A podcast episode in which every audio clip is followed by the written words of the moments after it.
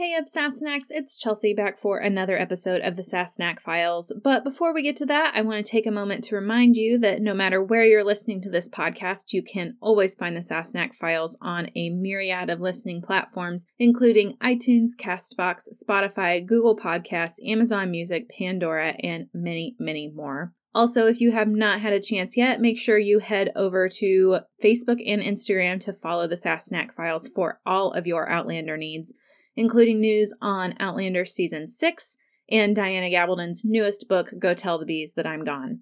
In addition to that, we are working our way through our best episode of Season 5 bracket currently on social media. So if you would like to put your input into which episode you think is the best, make sure to head over to Facebook or Instagram and cast your votes now. And with all of that out of the way, let's get into my analysis of 312 The Bakra.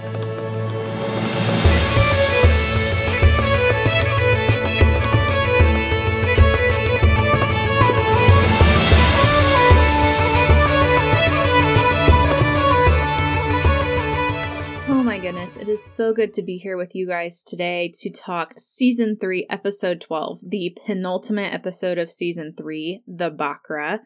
And let me tell you, I am in such good spirits here in Indiana. The weather is finally getting warmer. We've had a string of days where it is sunny and above 50 degrees, which is also fantastic. Like spring has sprung, there's green on the trees, all the flowers are blooming, the birds are singing and I am ready to talk some Outlander, even though it's in the wee hours of the morning and I'm on night shift, so I don't get to appreciate that as much as I would like to. But you know what? We'll take the small things in life, right? So, with that in mind, we're going to jump on over to 312, the Bakra. And there is a lot to unpack in this episode, so I'm ready to break it down with you guys. The first thing that I want to chat about is we finally get to find out what the heck happened to young Ian, and he has had a hell of a journey, let me tell you. Poor kid. Sexual assault, kidnapping. Next episode, he almost dies. Ian has one of the craziest stories of all the Outlander characters, and that is saying something, guys, because as you know, Outlander in itself is not a cakewalk, okay? Everybody has something that happens to them in this series, and to say that young Ian's story is one of the biggest roller coaster rides is kind of nuts. And this is really just the beginning of it. So I can't wait to see where his story goes and live it all with you guys as we progress up through season four and five, all the way through six, and you know, trying not to get ahead of myself, but hopefully I'll still be in it to win it for season seven. so let's talk about Ian. And he encounters someone like, seriously, we thought we were rid of Geillis Duncan, right?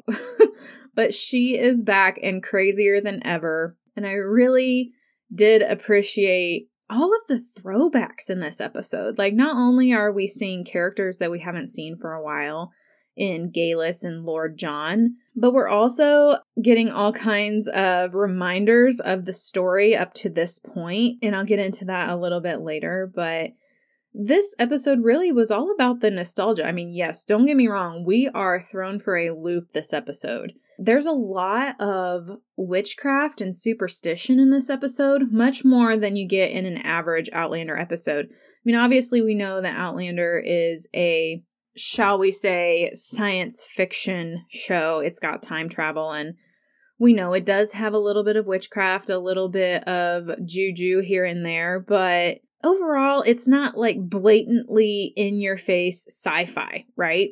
And in this episode, it kind of is. We deal with the idea of ghosts and fortune telling. Obviously, there's the time travel aspect involved. We also have truth serums made by witch doctors and prophecies so it's really kind of a crazy ride in this penultimate episode. I feel like it does a good job ramping up to the season three finale. Even though, with all the stuff that does happen in this episode and the next episode, I do feel like it could have been spread out a little bit more into Uncharted just because I felt like there was so much lag time in that episode. But no use crying over spilt milk. You know, it's been several years since this season came out. So it's done and over with, and we're just gonna have to deal with it. I'm gonna have to get past it, but just kind of seeing what could be does grind my gears a little bit. It's not something that keeps me up at night or anything. And generally, I do like this episode. I think it's a good episode. It's just a lot happens in this episode. A lot. Speaking of Geillis, what the heck happened to her, right? So, in timeline order, the last time that we saw her, she was running through the stones in the 1960s. And then, as far as Claire knew, she got burnt at the stake as a witch in Cranesmuir, and that was the end of that. Well, turns out she survived, and Dougal came and rescued her as she believed he would, which, as much as I despise Dougal and Geillis, like, it's such a fucked up relationship. Pardon my French, but man, those two, they're just crazy enough that they're perfect for each other, if that makes sense. And I know that Geillis was devastated by what happened to Dougal because she was genuinely in love with him. And I think that she tried to hide how much it, it hurt her when she found out that he had died. But um, that's what spurred her to move to the Caribbean and marry Mr. Abernathy. And then um, I'm going to go out on a limb here and say that she murdered him. I don't really think it's too much of a stretch given what we know has happened to her previous husband and given what I know from the book series and everything that I've read about her there. I just, I really do think that she killed her husband. So just based on the way that she was like, the tropics are very bad for Englishmen. Like any little thing will just carry them off. And you can see, like, Claire knows she burnt her other husband alive, okay? Like, literally poured whiskey over him and lit him on fire.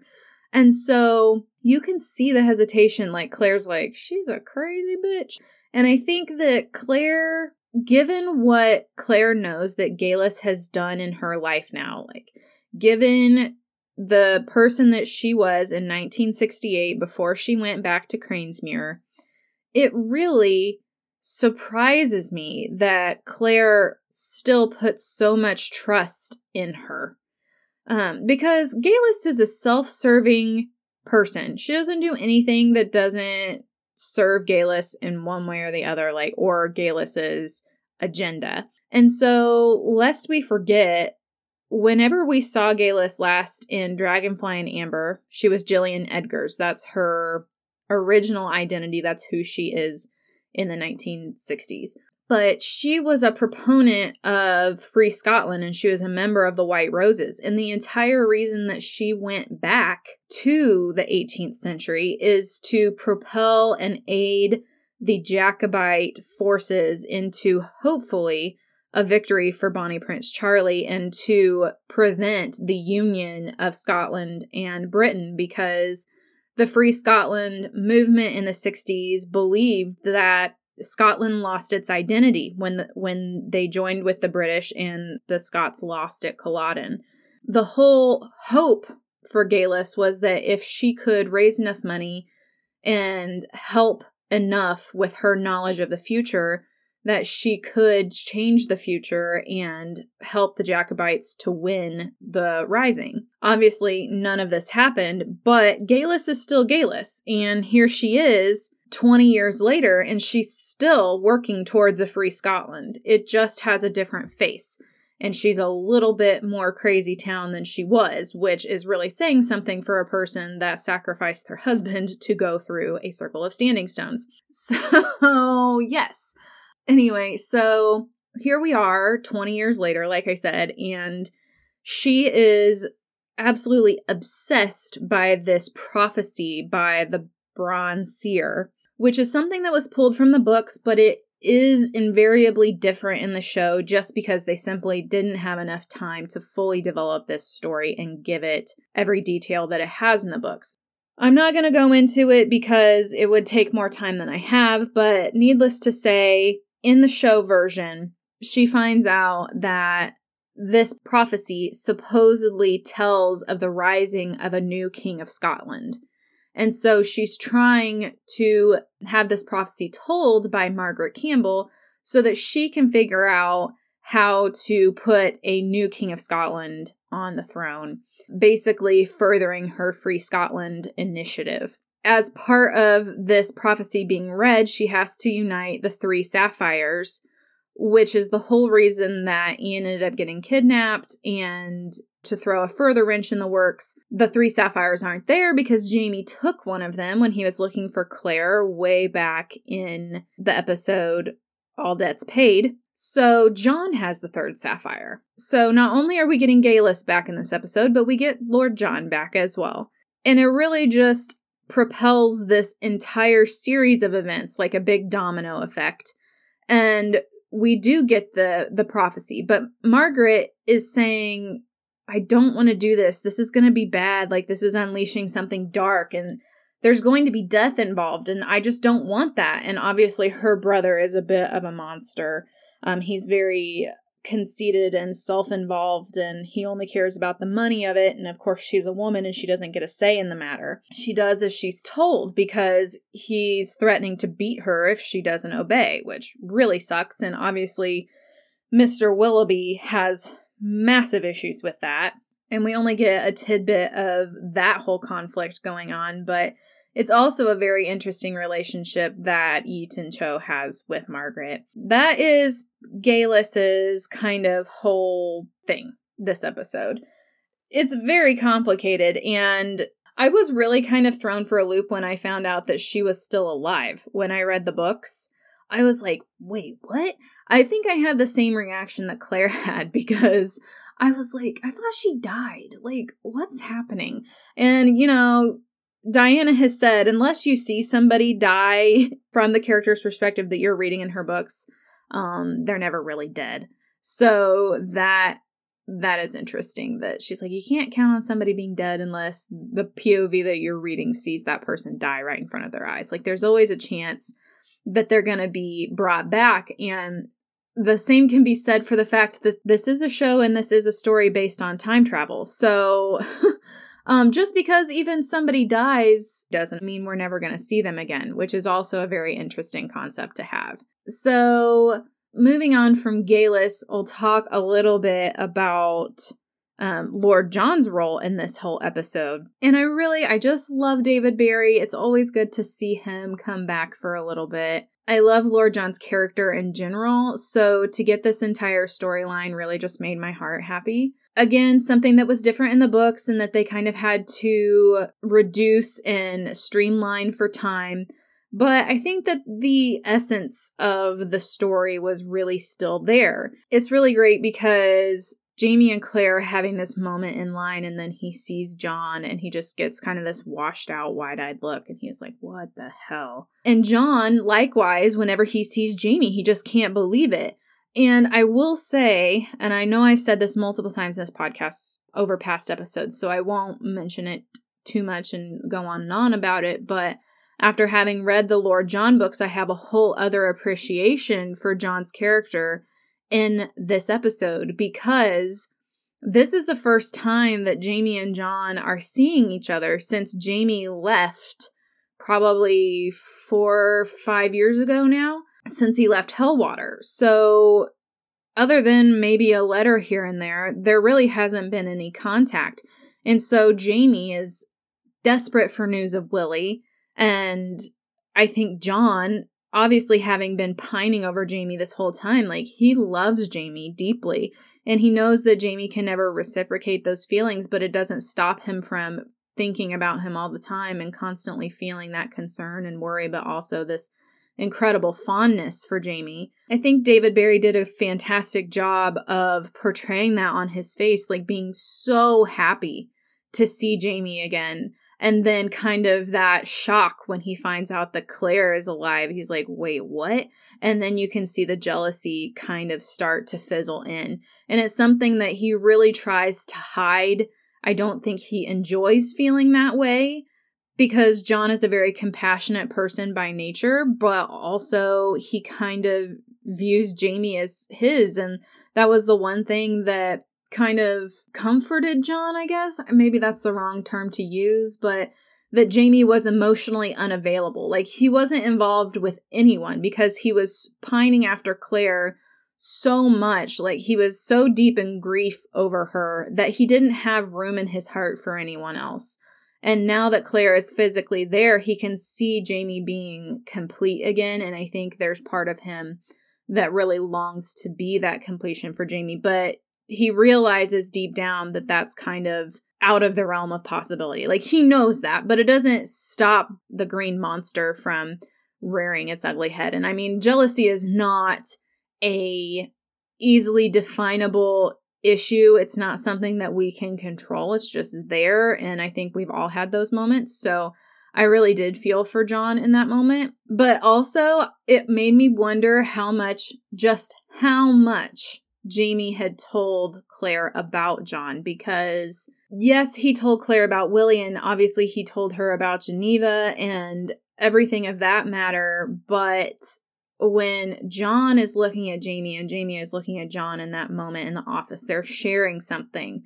This silent language, this long look, and Claire is feeling the awkwardness. Like you can see it. She's like, What's happening? What's going on? And there is this moment in the book, but it's kind of behind closed doors. Like she wasn't meant to see this moment between John and Jamie, whereas now she's in the room and it's not as explicit as it was in the book like but it's definitely that awkward feel to it that she just doesn't entirely know and so i am wondering at this point if she knows of john's homosexuality and how he feels about Jamie, or if that's something that she's kind of vibing on but doesn't really know for sure.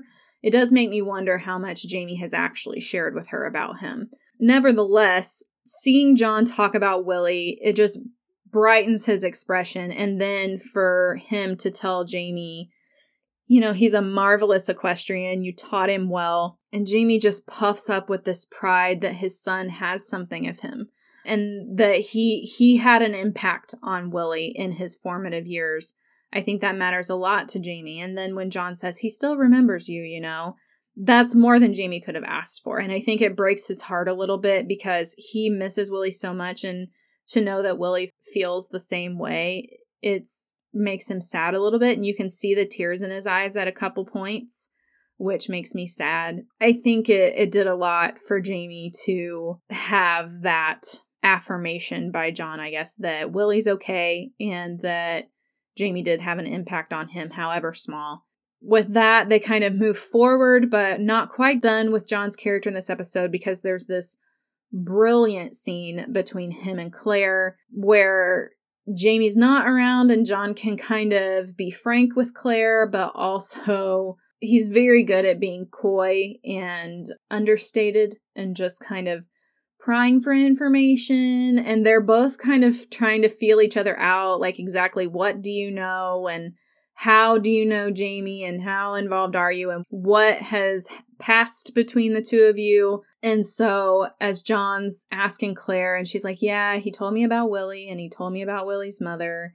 And John says, He's told you a great deal. And he kind of just takes a sip on his brandy. And I think that in a way, John is trying to get past the hurt of it. Like he knows he shouldn't feel that way, but those things were secrets that John and Jamie shared. Nobody knows about Willie and Geneva aside from John, and I think Isobel and probably Lady Dunsany know a little bit, but they don't know the full extent of it. So, really, John was the only person that knew everything about the situation. And now that Claire has been brought into the fold, it's no longer something that he and Jamie confidentially share, which I do think kind of hurts John a little bit that and he feels like he's maybe lost something with Jamie that he had. But likewise, Claire is also wondering what the heck happened with John and Jamie, especially with that look in the office. And it's it's a bit more than that in the books and there's there's a moment where Claire wonders if they were almost romantically involved. Like, I think deep down that she knows that didn't happen and that Jamie would never do something like that. But let's not forget, in Of Lost Things, Jamie did offer John his body in exchange for looking after Willie. And so there is that between Jamie and John, if nothing else. And I think Claire may sense that. That that was really one of the last times that Jamie and John spoke. It was a couple of days before he left Helwater. So that may have been what that long silence was about, just kind of like the hashtag awkward of it all. So really just bring up old things and all the nostalgia in this episode. You could really feel it. And I think that a lot of it boiled down to the music. And I counted four different themes that we had not heard in at least five episodes, if not a couple of seasons. So we heard the Versailles theme, which has the harpsichord and the strings. It's one thing that we heard repeatedly when the characters were in Paris in season two. So we heard that as they're driving up to the governor's mansion. We heard Dance of the Druids, which is the infamous tune that we heard um, when Frank and Claire were watching the Druids dance around the stones in Sassenach. And then obviously we hear it a little bit throughout whenever we hear anything witchy or folklorish, anything to do with the stones. It's a common theme that we hear, but we haven't heard it in a while. Actually, I think that the last time we may have heard that was in Dragonfly in Amber when Geillis popped up. And then we've got the Lord John theme and the Willie theme. The last time we heard both of those, I think we last heard the Lord John theme in All Debts Paid.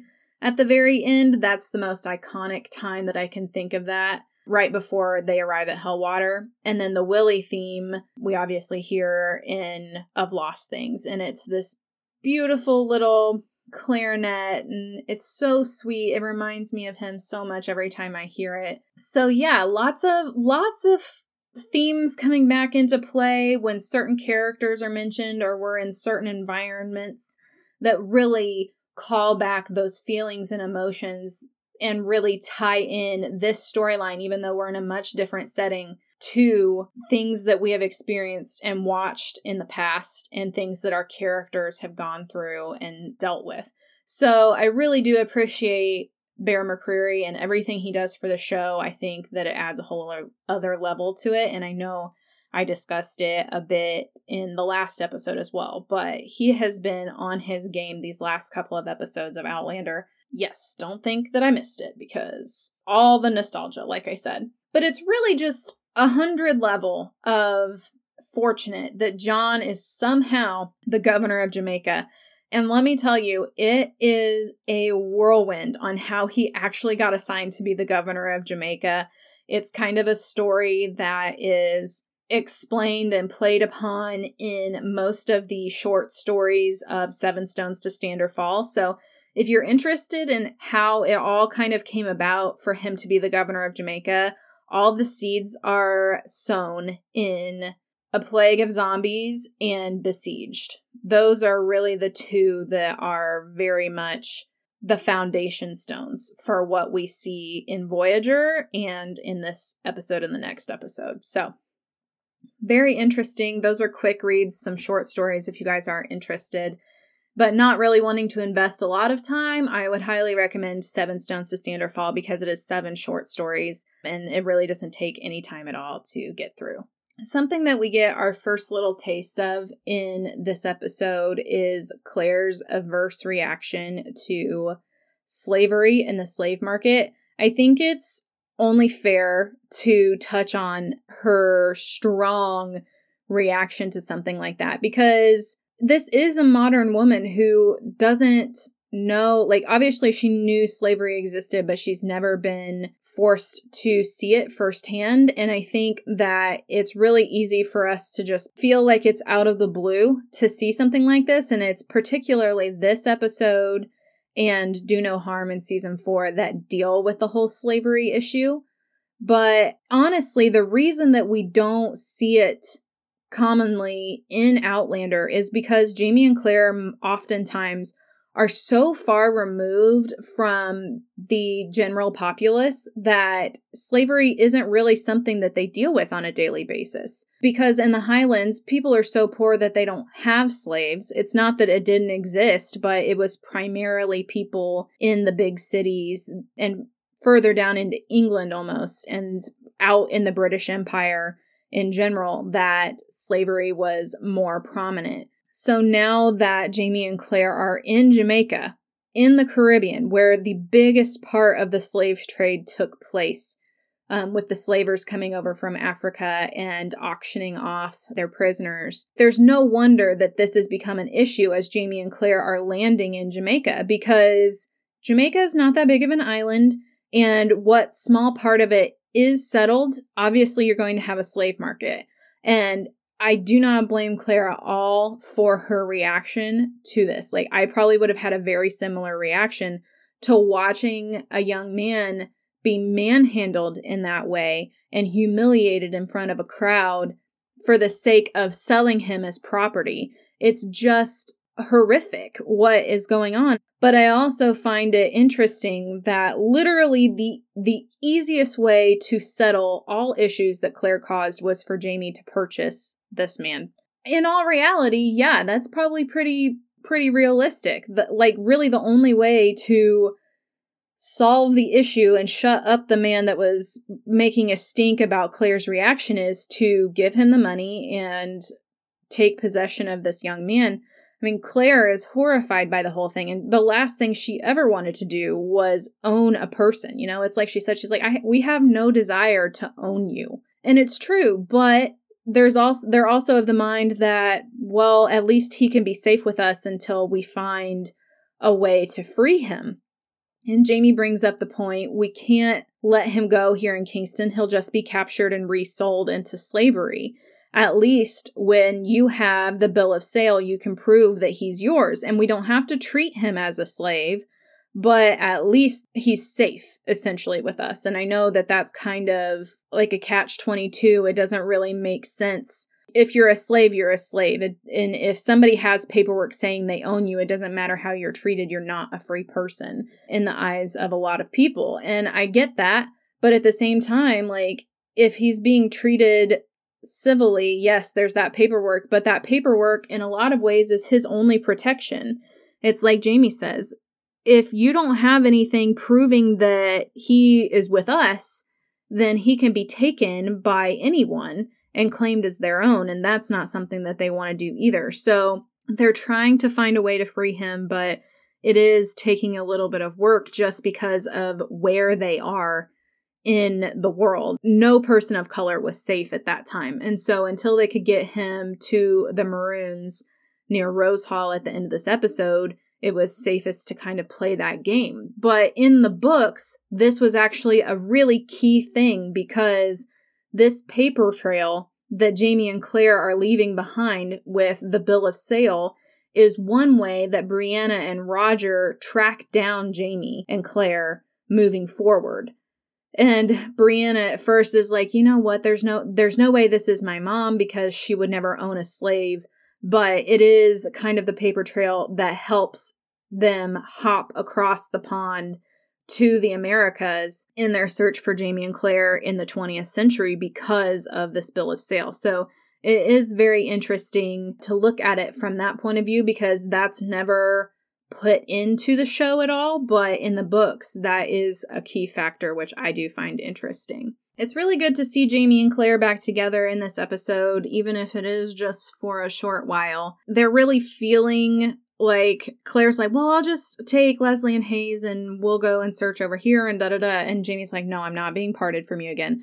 Like, he's like, every time I let you out of my sight, something bad happens. So, no, we'll stay together. Thank you very much but it, it forms a lot of good scenes between the two of them. And one in particular that stands out to me, and I think stands out to a lot of people, is the scene when they're waiting in line in the governor's mansion to meet Lord John. And they're looking at Fergus and Marsali and how lovey dovey they're being. And she says, Do you remember when we were like that? So obvious in public. And Jamie says, I, you couldn't keep your hands from me. And then he was like, Of course, you were holding on from the back of a horse for most of that time, so it couldn't be helped. Which I adore his humor, but also that they're being so cute with each other. And then they have this long moment of eye contact, which a lot of people in the fandom refer to as the eye sex of the show. Like, we don't actually get any sex scenes, but man i wrote down i was like if the if looks could burn down a city kingston would be in ashes because that was a hot smoldering moment of eye contact and they were clearly mentally undressing each other and telling each other everything they wanted to do to each other. It just goes to show like they're still very hot for each other and they still feel that initial attraction that they had, like Fergus and Marsali have now, but they're a bit more mature and subtle about it.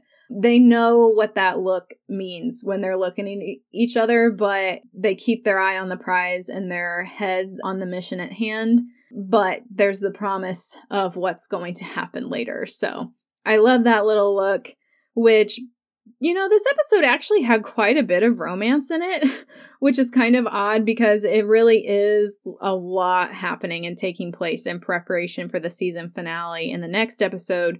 But even Fergus and Marsali, like, they're so lovey dovey with each other. There's this scene when Captain Leonard arrives at the governor's mansion but Fergus and Marsali are just outside taking a moment to themselves, and Marsali is just talking about how lucky she is to be here in this beautiful place with Fergus as her husband. And um, they're so cute.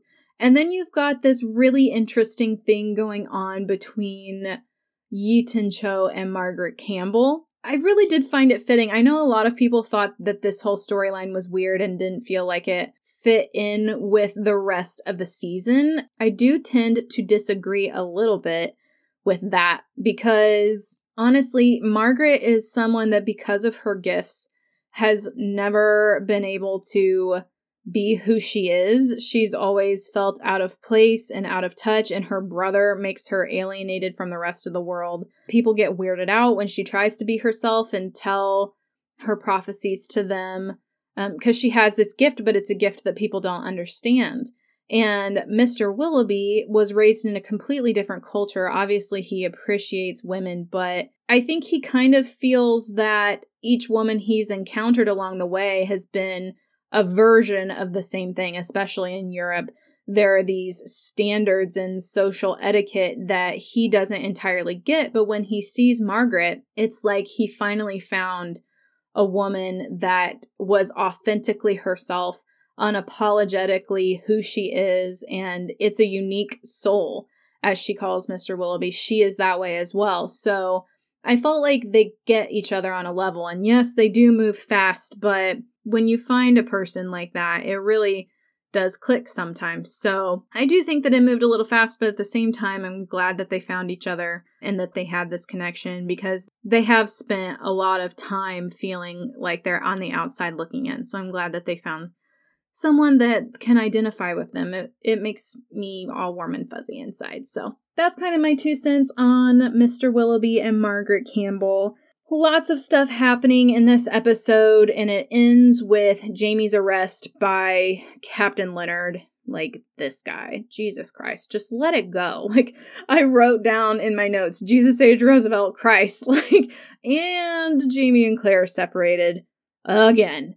So, luckily, this is the last time they get separated in this season and for a while actually which you know small blessings because after season 3 like man i am just i'm ready for them to have some good domestic bliss for a little bit you know? So with that i'm wrapping up my analysis of 312 the bakra before we get to listener feedback though i want to take a moment to go over my performance of the episode which I'm divvying up between Lotte Verbeek and David Berry because, man, it's so good to see a couple of familiar faces. Lotte does such a good job being so creepy. Like, she's so creepy, especially in that scene with John Bell where she's like using her toes to grab a hold of his shirt and pull him closer. Like, ugh, like she gives me the willies. Like, I just, oh man, she does such a good job. Let me tell you, that scene at the very beginning where you hear her voice and then you see the leg covered in blood, and that's your introduction to her. That voice is undeniable. Like before you even see her face, you know it's Geillis. And it really just was such a good introduction to her character. She was so wonderfully creepy and psychotic. It it really is great. I love how Lotte plays Geillis. It's really great. And then same with David Berry. He has such a great way of showing all the complexities of Lord John's character. He is almost as talented as Sam in his micro acting on his face. You can see so much in his eyes and in his facial structure whenever he acts. You can almost read his mind on his face. It's brilliant. And I think he brings a whole other level to Lord John. Like, he resembles nothing like the character that Diana created, but somehow when I am reading those books and I'm reading Lord John's character, I picture David Berry. Like, no contest. He just brings so much to that character, and I love it. So good to see a couple of familiar faces again, so far from where we first saw them. And so, yeah, David Berry and Lotte Verbeek for my performances of the episode. The quote of the episode, though, is a quote from Jamie, and it's actually like mildly a conversation, but not really because Claire only has two words. So it's when they're waiting in line, and Jamie first sees John, and he says, Perhaps it's because of your coming through the stones. Claire says, What is? And he says, The ghosts. They keep coming into our lives, drawn to us the way we're drawn to each other. It really does make you wonder like, all the coincidences in this series. Is it because of the stones and because of time travelers? Do they have this magnetic quality that draws people to them? It really does make you wonder because we encounter a lot of time travelers in this series. Geillis and Claire are just two of a myriad of people that we will eventually meet. So it's very interesting that in the whole big wide world, these people keep getting drawn to each other. So, good quote by Jamie. It gets the wheels turning, makes you really wonder what's going on out there in that sci fi universe. And maybe one of these days we'll get all the answers to all of our pressing questions. Probably not, because Diana likes to leave you hanging. which is a little mean in my estimation, but you know, it is what it is. And it's one of the reasons I keep coming back to this series because of all the mystery. So, with that, I'm wrapping up my discussion on 312 The Bakra. But before I part ways with you, as always, I want to take a moment to read some of the comments that you guys had to say about this episode.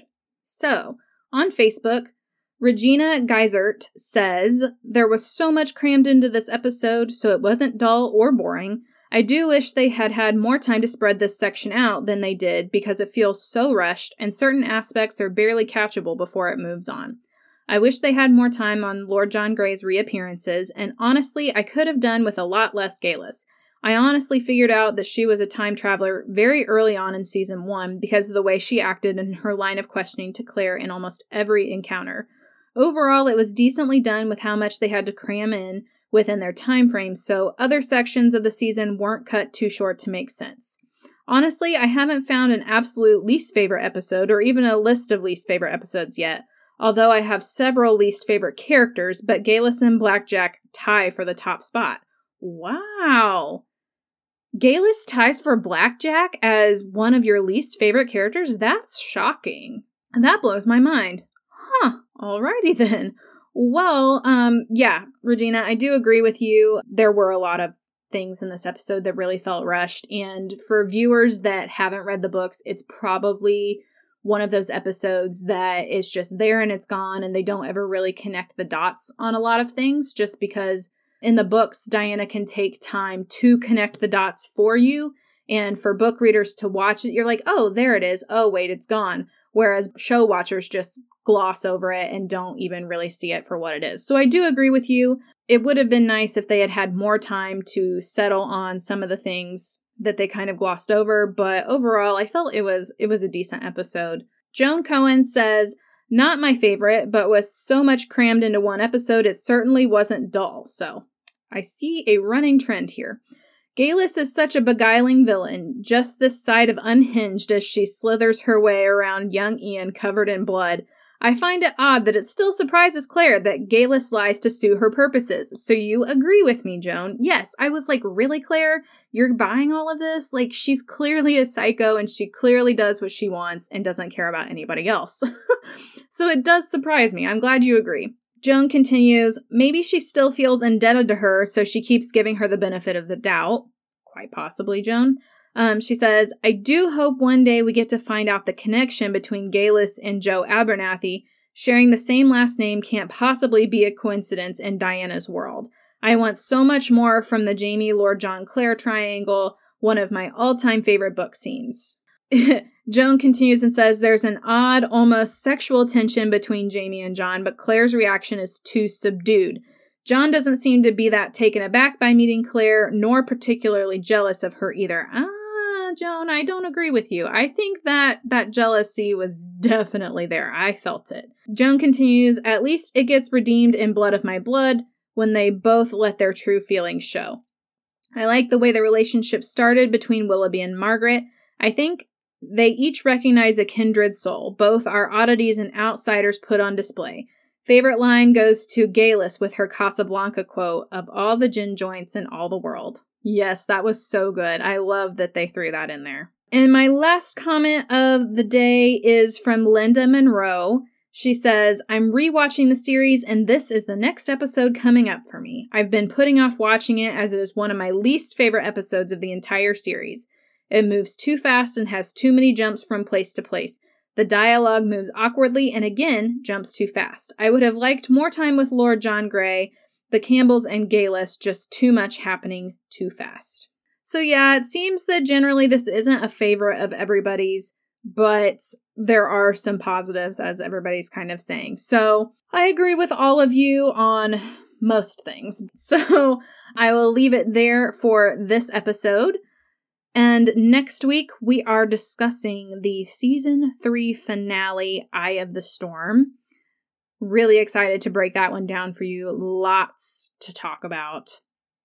And it leaves us in a great place, a great jumping off point for season four. So I'm really excited to chat about it. Like I said in the announcements section of this podcast, make sure to head over to social media to cast your votes for the best episode of season five we are down to the Elite Eight, which has some fantastic episodes, including The Ballad of Roger Mac, Mercy Shall Follow Me, Never My Love, Journey Cake, and many, many more. So, like I said, if you want your voice heard there, make sure to head over to Facebook and Instagram to cast your votes as those head to head matchups come later this week. With all of that out of the way, I will let you guys go for now. Make sure to stay safe out there, and I will chat at you next week when we discuss 313 Eye of the Storm. Have a good one, guys.